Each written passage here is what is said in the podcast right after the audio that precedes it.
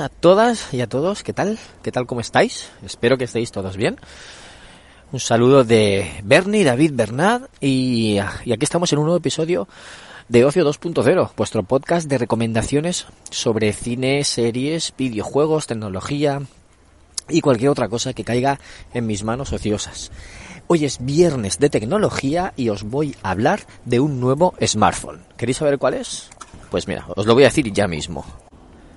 Pues os voy a hablar de un Xiaomi, el Xiaomi Mi 11, 11 5G, que es el nuevo teléfono de gama alta de Xiaomi que viene para alucinar a todo el mundo, con una cámara cinematográfica y de 108 megapíxeles y muchas prestaciones. Mira, os voy a comentar un poquito. Como os decía, la cámara es de 108 megapíxeles y además tiene todas las funcionalidades que puedan tener otros Xiaomi, ¿no? Cámara lenta, eh, modo, modo retrato, el modo profesional que tú puedes modificar la ISO, el obturador, etcétera. Además también cuenta con MIUI 12, la última versión ya del, del sistema operativo del bueno de, de la versión de Android que tienen los Xiaomi y eh, es un móvil súper potente que viene con el procesador Qualcomm Snapdragon 888, 888, que es de los últimos modelos. Y ya digo, es que es súper reciente el móvil. El que yo tengo es en color clarito, un color muy, muy metalizado.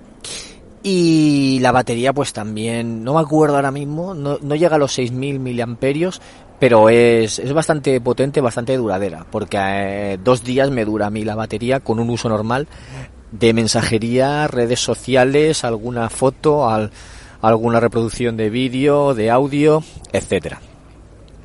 Como digo, es un móvil eh, muy potente, súper ligero, las, la pantalla es, si no es infinita, es casi infinita, que eh, tiene curvatura a los dos, a los dos lados, eh, simulando o asemejándose a los, a los Samsung. Y la verdad es que es una delicia, a mí me encanta, se ve súper bien y es súper cómodo de utilizar, eh, es súper agradable al tacto y es bastante ligero. Yo el, el que en mi móvil eh, diario, el, el habitual, el que uso, es el Xiaomi Redmi Note 9 Pro y es bastante más pesado que este. Este es más fino y más ligero, con lo cual se hace súper cómodo de utilizar.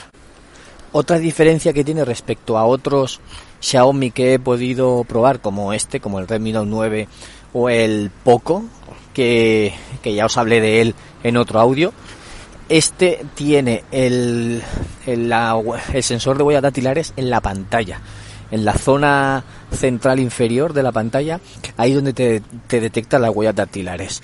Y la verdad que yo lo noto mucho más cómodo que en el lateral, porque eh, la, la postura normal y cómoda eh, de coger el móvil es eh, cuando lo coges en la mano, tienes el, el dedo pulgar ahí en medio, que es el que más utilizas para escribir y para todo, y pulsando ahí te, te, te detecta y se desbloquea. O sea que eso es súper cómodo.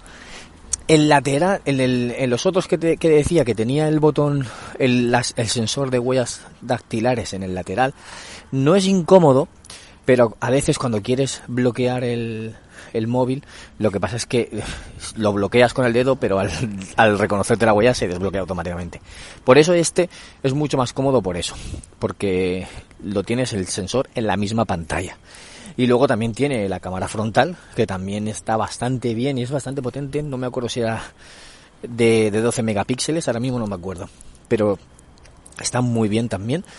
Tiene modo retrato y bueno, también para, para desbloqueo facial, que el Face ID ese que también, también lo tiene. La cámara, como digo, de 108 megapíxeles es súper, súper potente, está muy bien. Me falta probar el, el, la cinematografía que dicen, porque pone que es cámara cinematográfica, pero yo no he podido probarlo en vídeos eh, de alta resolución a ver qué tal. Sí que he probado algún vídeo en 4K y se ve bastante bien, pero me falta probar en, en otro tipo de vídeos más, más potentes. Tengo que sacarle todo el partido a la cámara, que aún no he podido hacerlo del todo. Me queda por comentar el apartado 5G. No he podido probarlo todavía porque no he conseguido que se me conecte a, a una red 5G. Eh, por donde yo vivo solo hay 4G por ahora eh, en el y Alicante, que son las dos ciudades por las que me muevo entre casa y trabajo. Y me falta probar la... Me, me falta eh, conectarme a una red 5G para probar realmente la velocidad. Eso sí, no sé si es porque la antena es mejor, pero tiene mejor cobertura que, que mi teléfono habitual. Hay sitios, hay puntos de mi casa donde mi teléfono no coge toda la velocidad que, que quisiera, va un poco va un poco lento a veces porque no le llega bien la cobertura, pero este sin ningún problema. Sí que es el, el wifi es igual, lo he notado lo he notado igual de potente que el otro, pero pero la, conteando de tarjeta tirando de 4G sí que va más rápido. Lo estoy comparando con el que tengo ahora porque es una forma que tengo de hacerme una idea de cómo de, de, ver si funciona mejor, si funciona peor o, ver el rendimiento que ofrece. Por eso estoy comentando, comparándolo tanto todo el rato.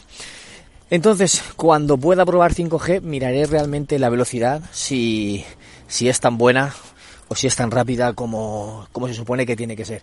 Pero por ahora no he podido conectarme a ninguna red 5G. Si acaso lo consigo probar, consigo conectarme y, y ver realmente la velocidad, que vale, que vale la pena, que realmente es eh, reseñable, pues entonces puedo, podré grabar otro audio hablando del aspecto 5G.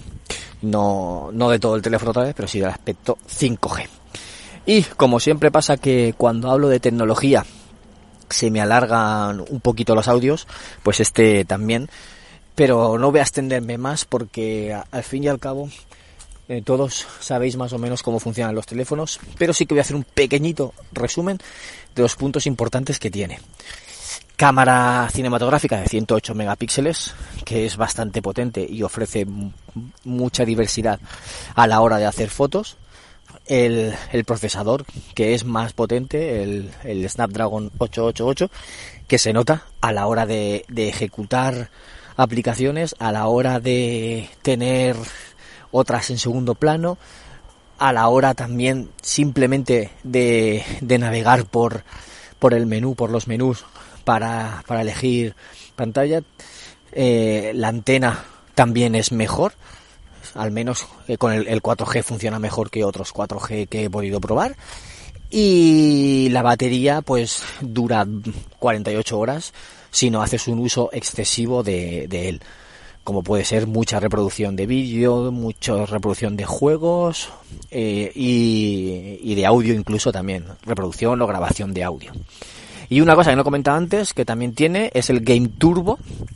Es esta opción que tienen muchos Xiaomi, que cuando ejecutas un juego, pues se pone, entra en este modo, que se llama Game Turbo, y te ofrece pues eh, mejora un poquito el rendimiento a la vez que silencia algunas notificaciones y, hace que el rendimiento de, del teléfono se centre en esta aplicación que estás utilizando para que el juego vaya lo mejor posible.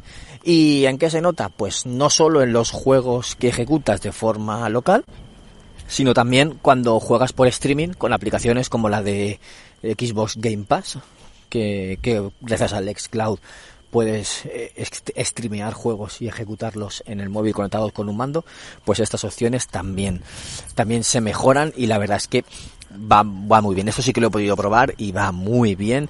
Parece que tengas el juego instalado en el móvil y que estés jugando en una pantalla pequeña. Y nada más, lo voy a dejar aquí y se despide Bernie de un de otro episodio y nos vemos en un nuevo capítulo de Ocio 2.0. Un saludo a todos. Chao. Thank you.